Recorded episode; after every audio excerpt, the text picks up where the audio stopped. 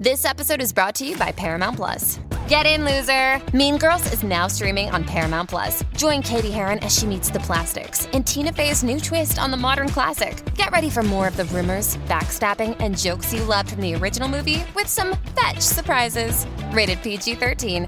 Wear pink and head to ParamountPlus.com to try it free. Hello, and welcome to the Daily Lowdown, your fix of everything in the world of celebrity, music, and entertainment news.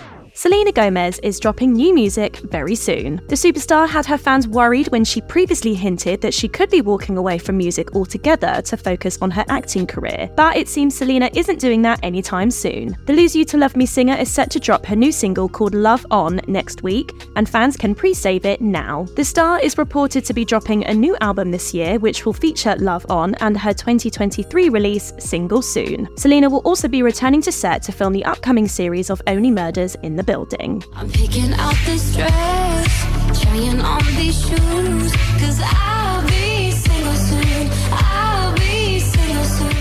Speaking of new music, Dua Lipa has also released a new single called Training Season. The singer even said that the song is incredibly personal, explaining that she'd been on a string of bad dates before deciding to write the song in protest, declaring that training season is over. Dua's also released a racy new video too. The song is set to feature on her upcoming album out this year, which will also include Houdini. We are already loving Training Season, and here's what it sounds like.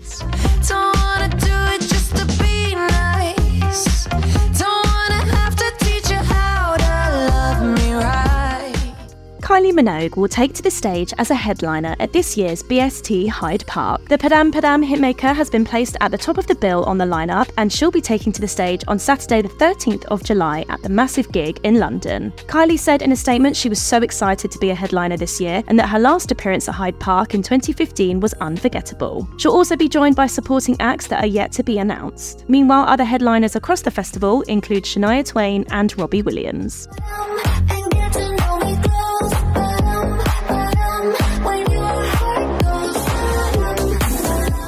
Kanye West's collaborative album with Ty Dolla Sign was removed from streaming platforms just hours after its release. Billboard states that the new album, called Vultures One, was taken down by many distributors on Thursday, the 15th of Feb, shortly after it landed. An official reason why was not provided, however, online publications stated that it'd been released early without the label's agreement, therefore breaching contract. However, early on Friday morning, the album reappeared, meaning fans can now stream the album in full. But Ye has been met with some difficulty after Ozzy Osbourne and the estate for Donna Summer expressed their anger over his use of their music without their permission.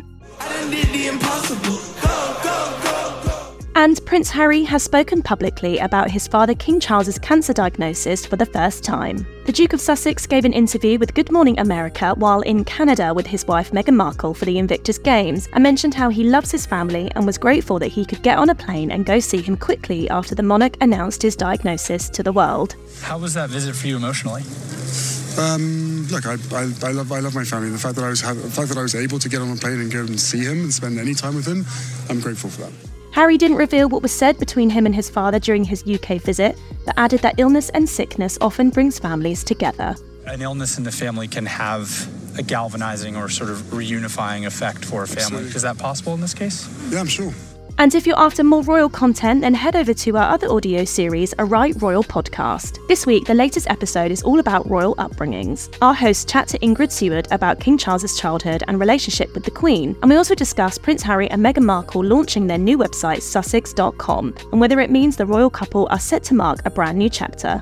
Charles was very shy. Anne was like a sort of hooligan.